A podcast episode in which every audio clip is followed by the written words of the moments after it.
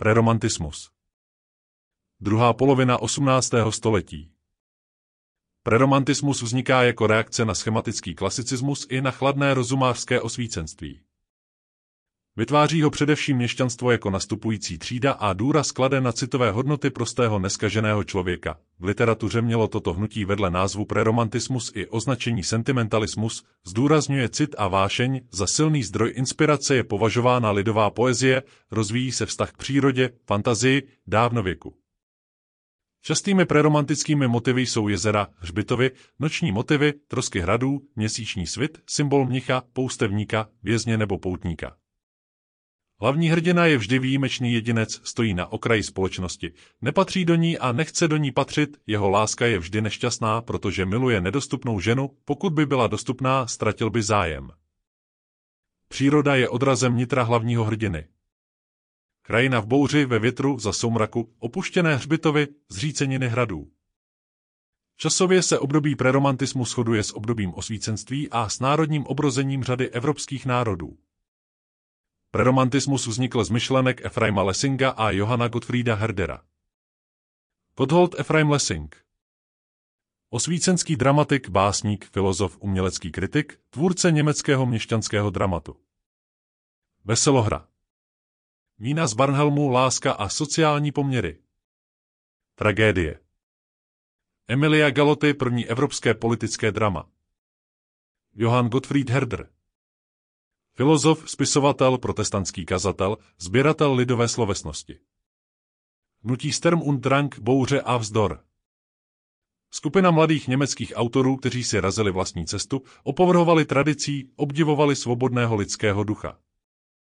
Johann Wolfgang Goethe 1749 až 1832 Básník, prozaik, dramatik, filozof, představitel hnutí za tvůrčí svobodu Sturm und Drang.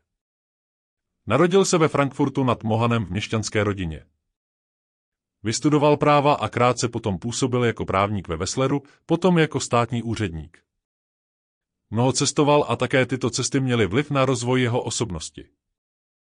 Společně se Schillerem vytvořil ve Výmaru středisko pokrokové německé kultury.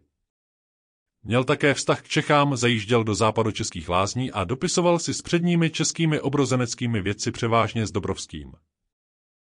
Uměleckým vyjádřením myšlenek hnutí Sturm und Drang byla například báseň. Prometheus, veršované drama. Vos von Berlichingen. Nebo román Utrpení mladého Werthera. Utrpení mladého Werthera. Román psaný formou dopisů a deníkových záznamů. Jedna z nejproslulejších literárních událostí 18. století. Ústředním motivem je neúspěch mladého muže jednak v lásce k Lotě, snoubence a později ženě jeho přítele Alberta, jednak v úsilí o seberealizaci v zaměstnání a společenském životě. První část Květen až září 1771 končí Wertherovým útěkem z Loty na městečka Waldheimu. Druhá část Říjen 1771 až prosinec 1772 Začíná záznamem hrdinových zkušeností z pobytu na novém působišti na velvyslanectví, pokračuje líčením návratu k lotě a končí jeho sebevraždou. Román měl autobiografické pozadí Getova soudní praxe ve Veslaru a jeho přátelství s Charlotou Buffovou, snoubenkou Alberta Keznera a jeho vztah k 16-leté Maximilině Larocheové, která se později provdala za frankfurtského obchodníka. Předlohou dějového vyústění byla sebevražda Getova kolegy, mladého právníka. Román měl velký ohlas, vyvolal takzvanou Werterovskou horečku a celou vlnu sebevražd zasáhl i do evropské módy, modrý frak, žlutá vesta a holínky. Faust Doudílná veršovaná tragédie, vrcholem Goethovy tvorby.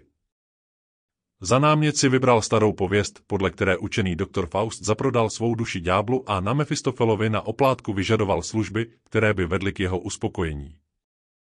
Je mu navráceno mládí, studentské pitky, je pokoušen láskou k Markéce, stává se favoritem na císařském dvoře a podobně. Po strastiplné cestě hledání nachází doktor Faust uspokojení v uskutečnění vidiny země, na které by žili svobodní lidé a ve službě jedince celku. Jeho duši zachraňuje ušlechtilý záměr pomáhat lidem, v němž nachází smysl svého života. Markétka zavraždí dítě, které je jí a Faustovo je popravena. Friedrich Schiller 1759 až 1805 Byl nucen studovat na vojenské akademii, byl tam dlouhé roky, nemohl se stýkat s rodinou, potlačili v něm myšlenky svobody, po které vždy toužil. O opuštění akademie studoval. Žil ve Výmaru s Gétem, psali spolu, rok balad. Zemřel na tuberkulózu. Autor lirické básně. Na radost s hudebněno Beethovenem. Loupežníci. Nejvýznamnější drama. Karla pošpiní jeho bratr Franz před otcem a z Karla se stává loupežník.